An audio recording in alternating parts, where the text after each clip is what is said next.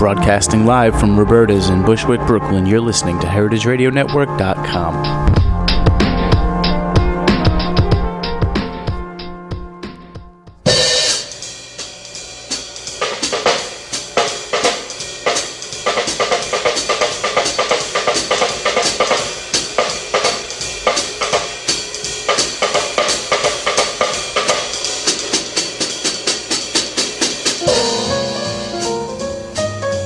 Good afternoon and welcome to Straight No Chaser on the Heritage Radio Network. I'm your host, Katie Kiefer, and it is my great pleasure to welcome back to the studio Dr. Dixon Despommier, the, as I keep referring to you for some reason as the Mac Daddy of vertical farming. I don't know why that suits you so well, but I'm sorry it does. I love it. has been a few years. You came on about, uh, I think, just about three years ago uh, with Jen Nelkin, who is Yes. at Gotham Greens, or I think she's still at Gotham Greens. Oh, yeah. And um, and Gotham Greens has finally opened up, and and Yep. the whole world of urban agriculture has evolved. m- Exponentially since you guys were here three years ago. I mean, I, I can't get over the things that are going on, and it's I've actually done a lot of shows about it for some reason in the last few weeks.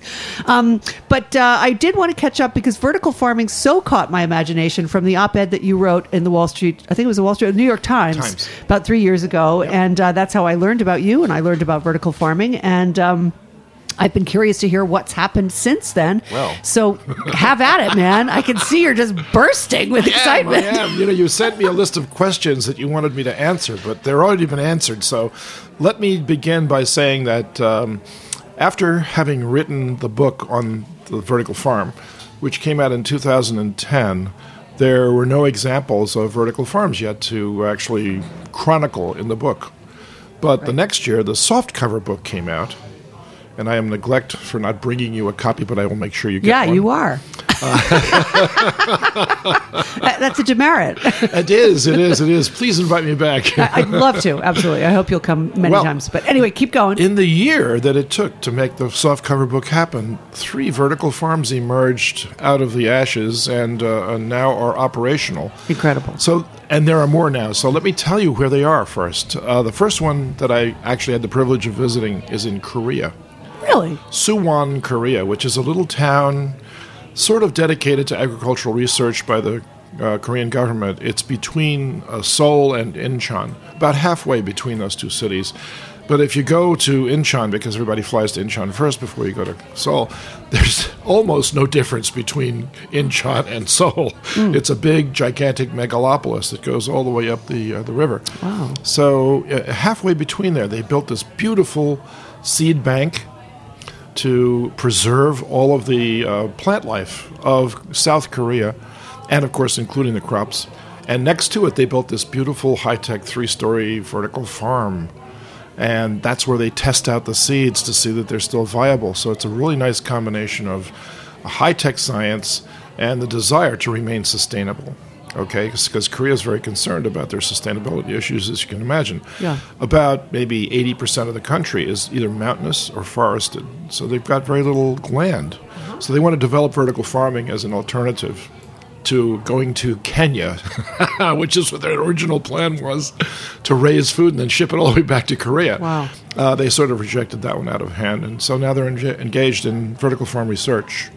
It was fantastic. Okay, that's one. And is this because they read your book and were inspired, or because you had given a talk there, or they came up, they decided to do this on their own? How, how did that come about? Yeah, well, that's, uh, Katie, not what you'd expect of Korea, You know, South Korea. I mean, I, I would like to think it was because of two presentations that they heard in 2008. One was from Cary Fowler, who was from the FAO, which is the Food and Agriculture Organization of WHO, the World Health Organization, and myself. Uh, he talked first about the need for developing seed banks throughout the world.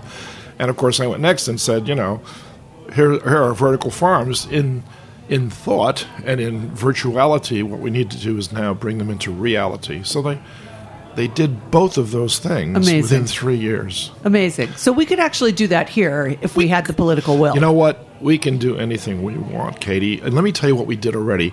We captured the dust from the tail of a comet and brought it back to the to Earth to analyze. You tell me we can't make a vertical farm? Come Yeah. on. we can do it. You just it's a matter of priorities. Yeah, Just a matter of. Okay, so the second vertical farm that I know of is in Japan. It's in a place called Kyoto. A lot of your listeners are familiar with that town, I think.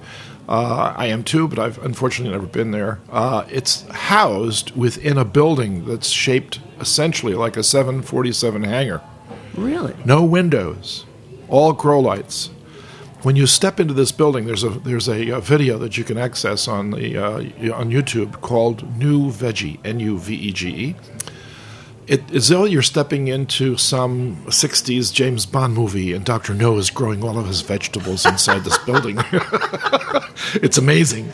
It's, but it, but Dr. No doesn't exist anymore. This is Dr. Yes. Yeah, right. I like that. Very nice, Dixon.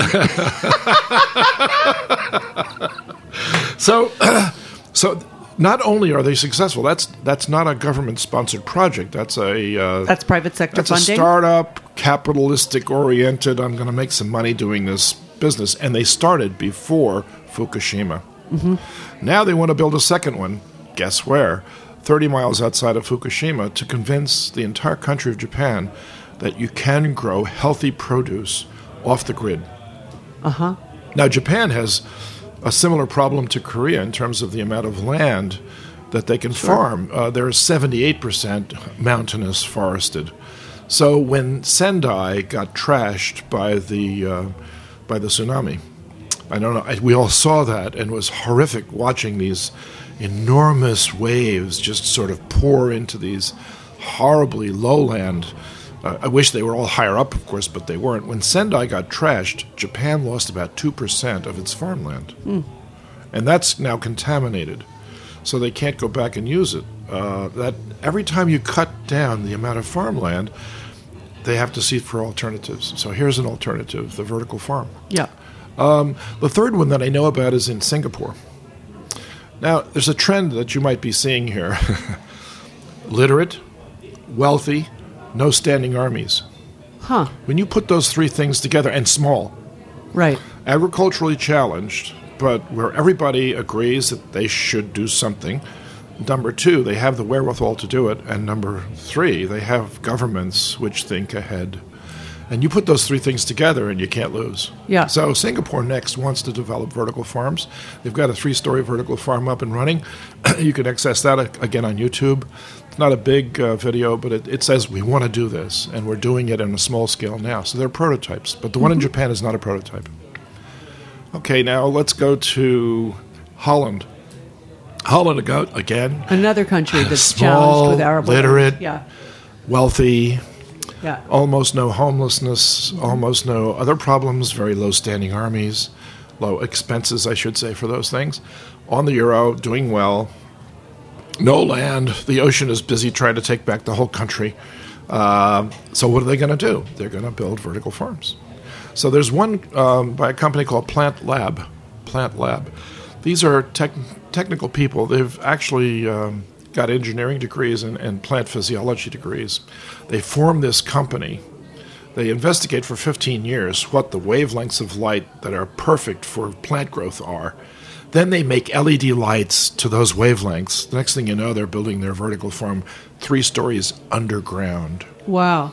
to exclude daylight Right. because they're convinced that there are some wavelengths of bright light, not the ones needed for plant growth, but other wavelengths that actually slow down the growth of the plants. Huh, so if you interesting. exclude them, they get twice the growth rate.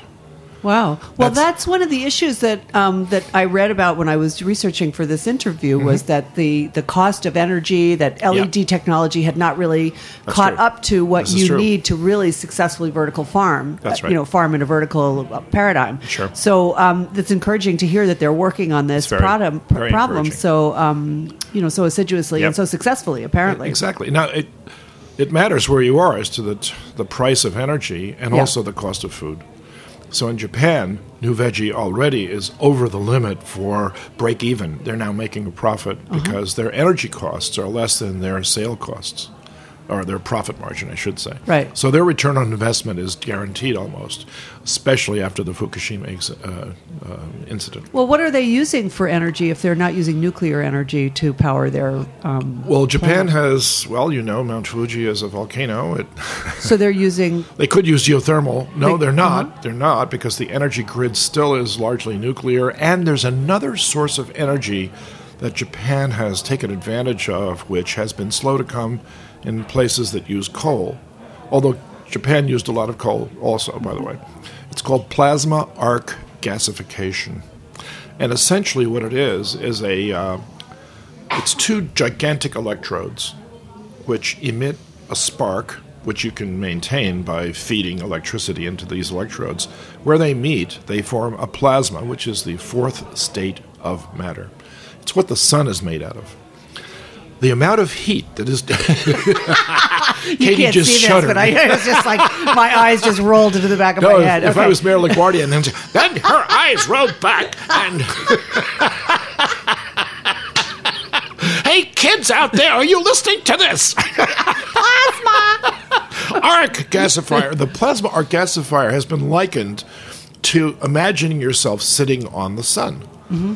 You'd last about one micro millisecond, and you'd be vaporized back into your elements. Well, that's what's happening when you pass a substance through this arc. It's a new newer technology. It's been around for about 20 years. It's now been perfected to the point where it's uh, economically viable and it's environmentally friendly. Uh-huh. So Japan has embraced this technology big time. They've got about 500 of these facilities throughout the country.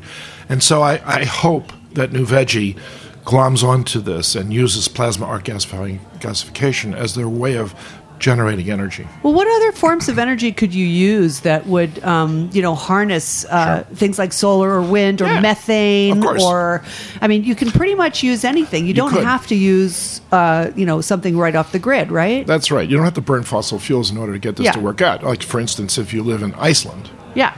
you've got you all the geo- geothermal. you've got so much you don't need us all, right? So that's they're. I'm sure they're working on this, but I haven't heard of any specific projects. Mm-hmm. Um, I wanted to get back to um, Holland because Holland has got tons of wind power, as we know. Right. It's uh, not the home of where the windmill was invented. I think that was in Spain, but. um they employed windmills for a long time to generate lots of energy to grind, you know, grains and to Sure, to mill to mill grain. Yeah, Of course. absolutely. So uh, Holland is um, a great country to look forward to seeing the invention of their versions of vertical farms. Uh, there was one going up in England. Actually, it was up already. It was an abandoned uh, warehouse, but they uh, abandoned the project because it was not economically viable to do it. There is a vertical farm in Chicago. Yeah, that's what I read plant. about. Yeah, which I thought was so cool. It was an old meat packing plant. Exactly. Yeah. Exactly. And they're doing well, by the way. They're doing very well. Uh, there, and there's one in Seattle called New Ves- uh. Sorry, Seveska. C E V E S C A. They're not on the grid yet, but they will be. It's a f- actually it's a friend of mine's architecture group who formed a company and moved there. But, but. I was holding the best one back Okay, for last. this is the one. If you were to point to the others and say, "Show me a proof of concept. I want to see this thing that works." Okay, I would take you probably to Korea or to Nuvege, right? But if you want to see the concept, forget about proof of concept. You just want to see the concept. I will take you to a small town in southern Sweden called Linkoping. L I N K O P I N G, Linkoping. It's close to Malmo, one of the most uh, environmentally friendly cities in the world. I think this little little town is in competition with Malmo to see who can become the greenest city ever. There's a company called Plantagon. They are an amalgamation of business and technical people, and their origins are in the Onondagan Indians in New York State, believe it or not. No kidding.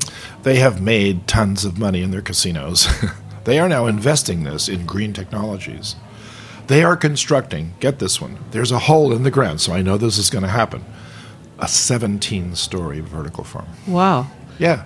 Yeah, because up Wow. until now, what you've described are relatively small, That's like right. three stories has been the max Modest up until this. beginnings, Yeah, that's exactly. right. But 17 stories, That's that's, the a concept. significant concept. And are they doing it literally as a glass tower with Yes. like the rotating?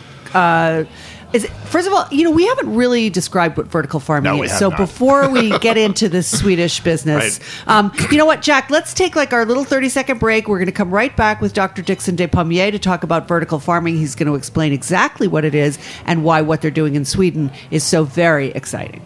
Good. Stay tuned.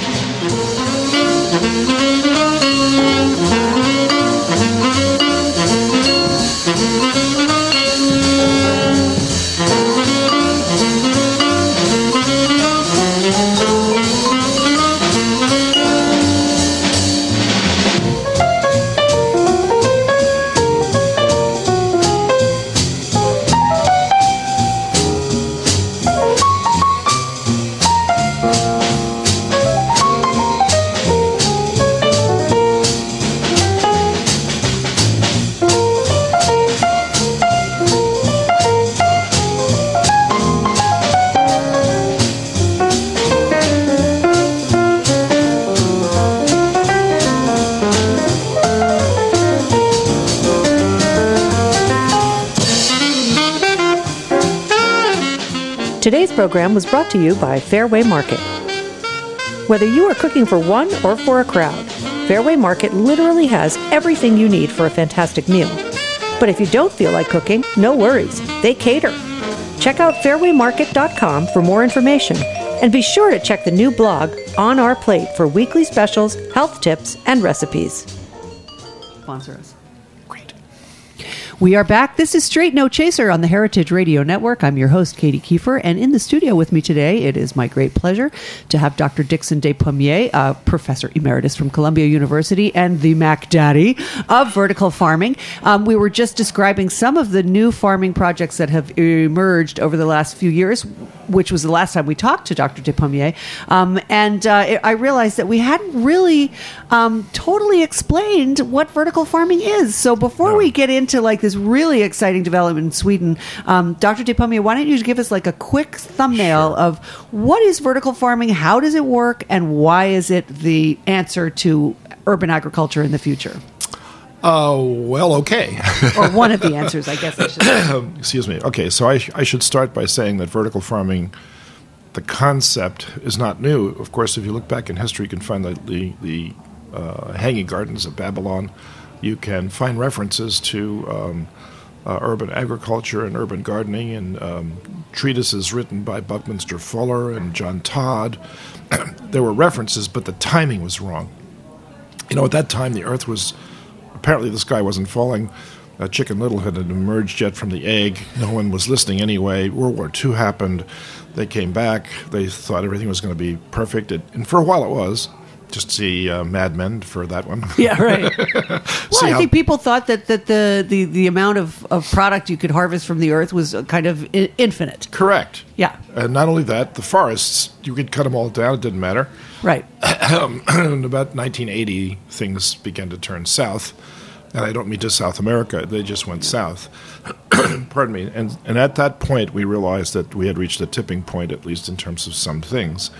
As the population grew and the food uh, demand for food, clean food, safe food on demand went up, uh, the amount of arable, arable land went down. Floods, droughts, etc. So And development. and development, tons of development, because people were growing populations, right? And there was nothing to stop them, so why shouldn't they?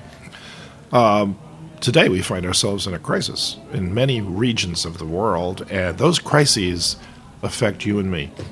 They didn't appear to be that way in the 1960s and 70s. That's their problem, not ours. It turns out their problem is our problem. It turns out some of their problems, we cause those problems by And demanding. those things. problems are our children's problems. Of course they are. So eventually, we developed a conscience, I guess, or at least some of us did. So perhaps, You did.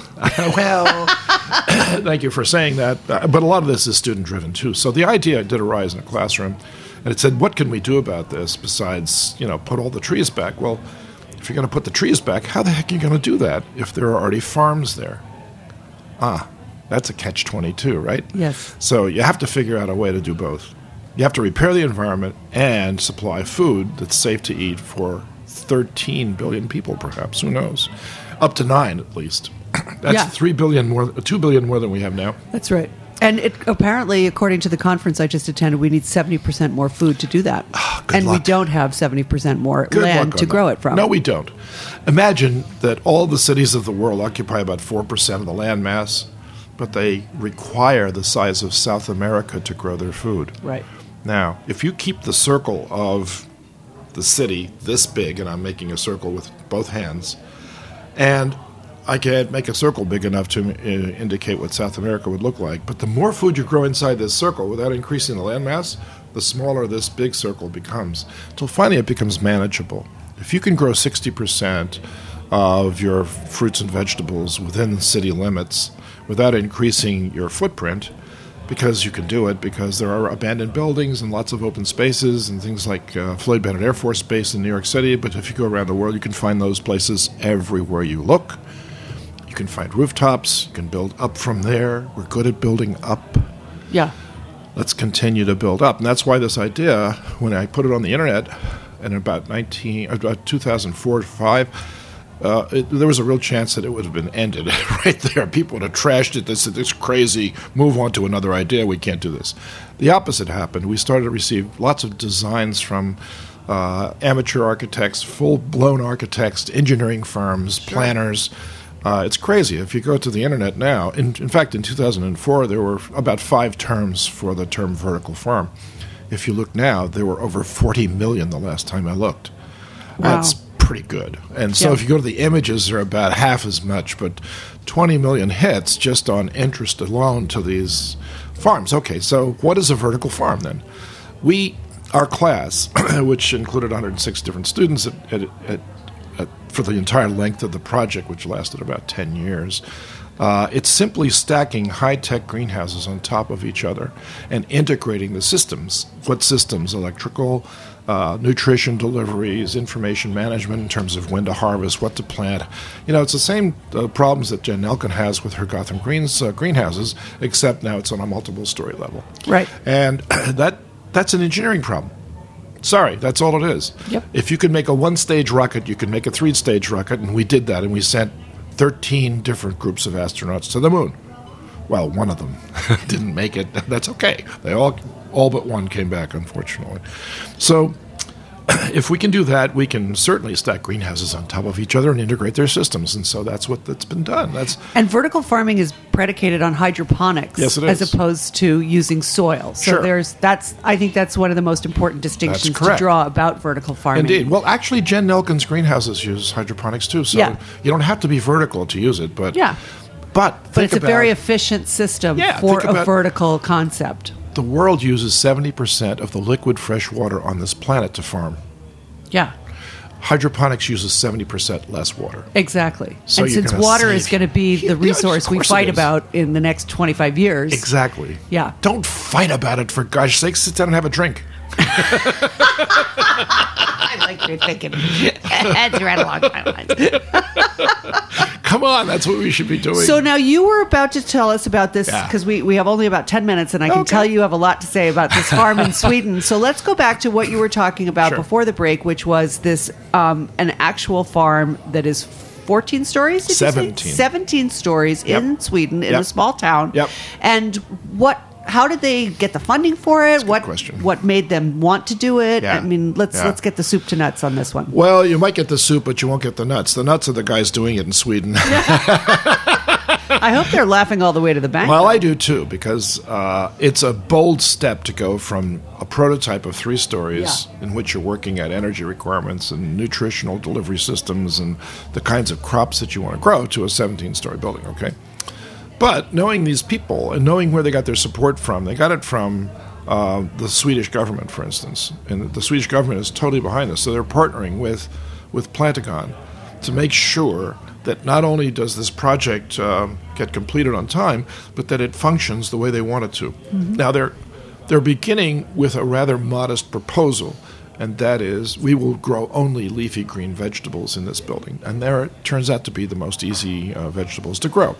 So, but they're going to grow 10 different varieties, and they're going to supply mostly, according to their literature at least, to the Asian market. Now, are there a lot of Asian Why people? aren't they going to be supplying it to their own market? Ah, that's a good question. I think you should ask those people what they're going to do with this because I'm sitting on pins and needles waiting for them to finish, and I'm going to go over there and actually see this building. Because Yeah, of course you are. The images that they put up on the internet are startling, absolutely Really? stunning. Yeah, stunning buildings. And it's uh, driven by sunlight, by the way. They're not going to use grow lights, as far as I can tell. So they have solved the energy problem of like uh, of having an equal amount of sun. Because Yeah. one of the things I read about before, when we were research when I was researching this Uh-huh. is that the plants that are closest to the windows are the ones that thrive the best. Right. So how do you rotate the plants Yeah. so that they all get an equal amount of light? And That's that right. seemed to be one of the problems that was uh, you know most difficult to solve without using a huge amount of electricity to make it work. Correct. Well, the, one of the solutions comes from the lighting laboratory at UC Davis. They use Mm-hmm. reflective mirrors. Cool. So they can actually reflect light from the back of the building into the other side too. And by using highly reflective surfaces on the inside, particularly where the plants grow, you can get a lot of sunlight around here. And plus, there are lots of plants that are shade tolerant that grow better in, in reduced sunlight. And those are some of the edible plants that we eat as well, particularly root vegetables.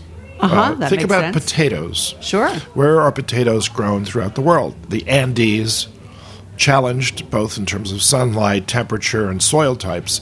Maine, Yeah. uh, come Yeah. on, Idaho. These Yeah. are not great places for uh, sunlight, and so potatoes would do very well in a reduced sunlight environment. Uh-huh. And people eat lots of potatoes, so I think those would be good crops to think about too.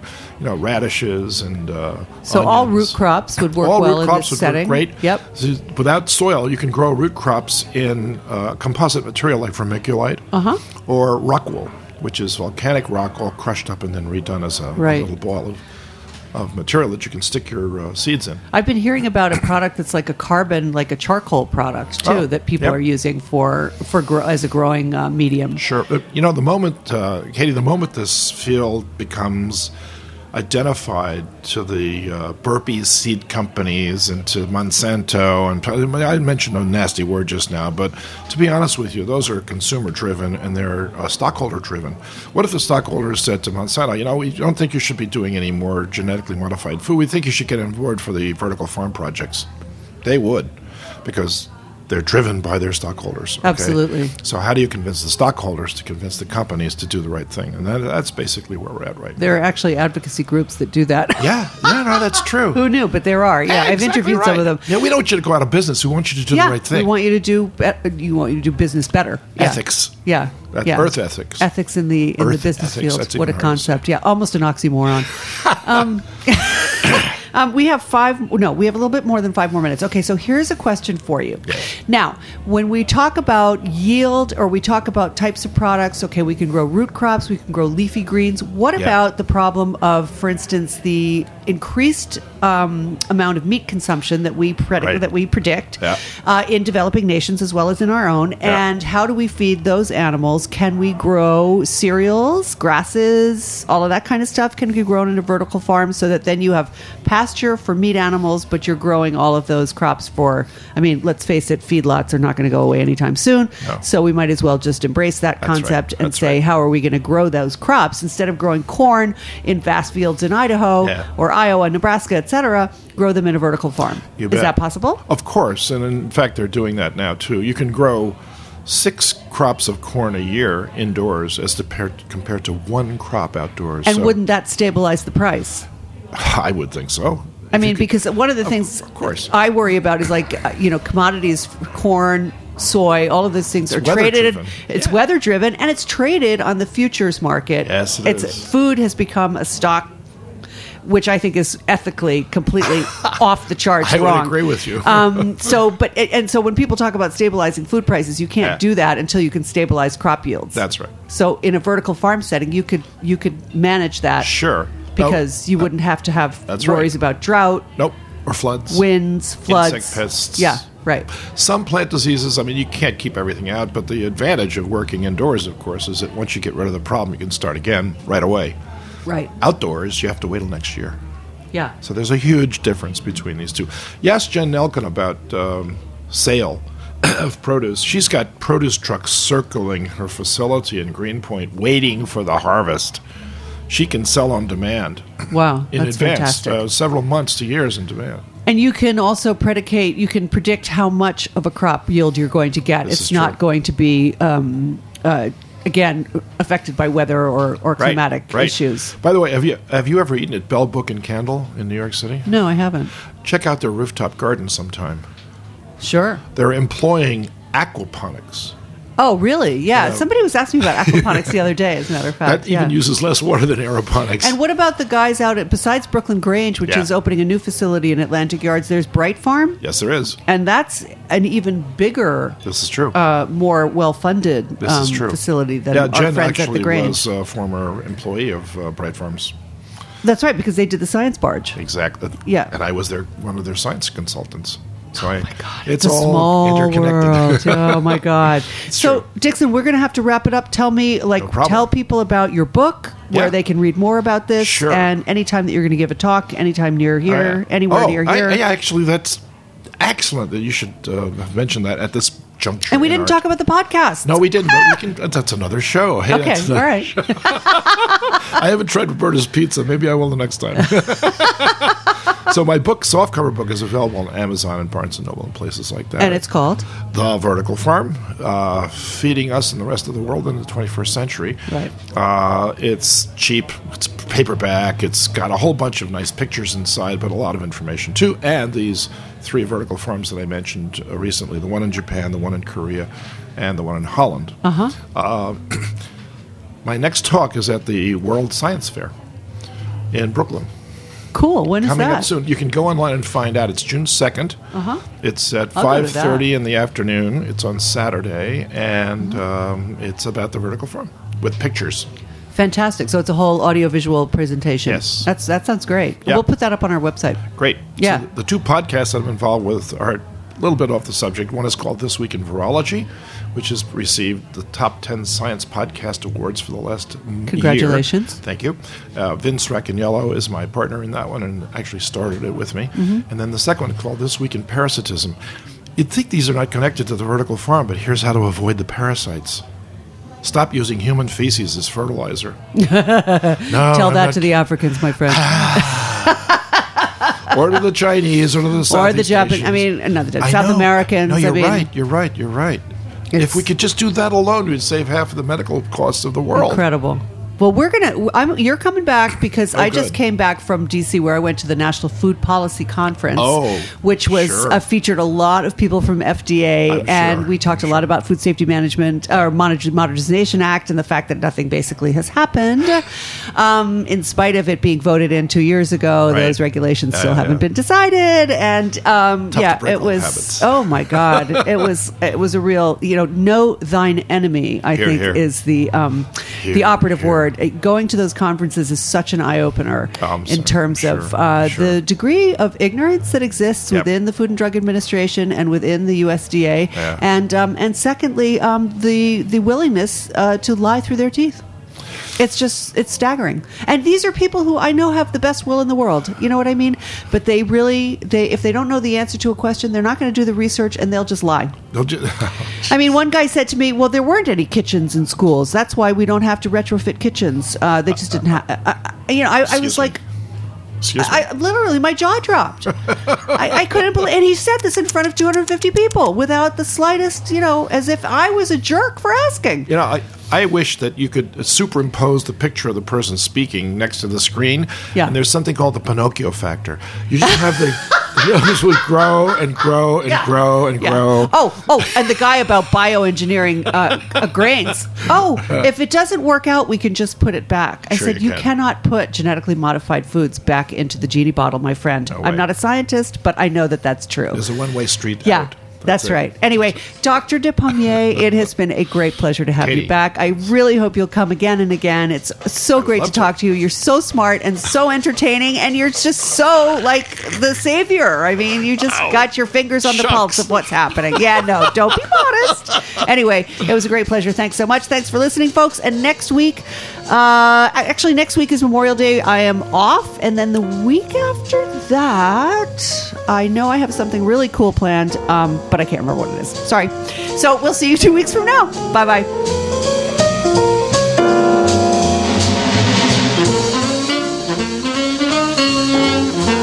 Thanks for listening to this program on the Heritage Radio Network. You can find all of our archived programs on heritageradionetwork.com, as well as a schedule of upcoming live shows. You can also podcast all of our programs on iTunes by searching Heritage Radio Network in the iTunes Store.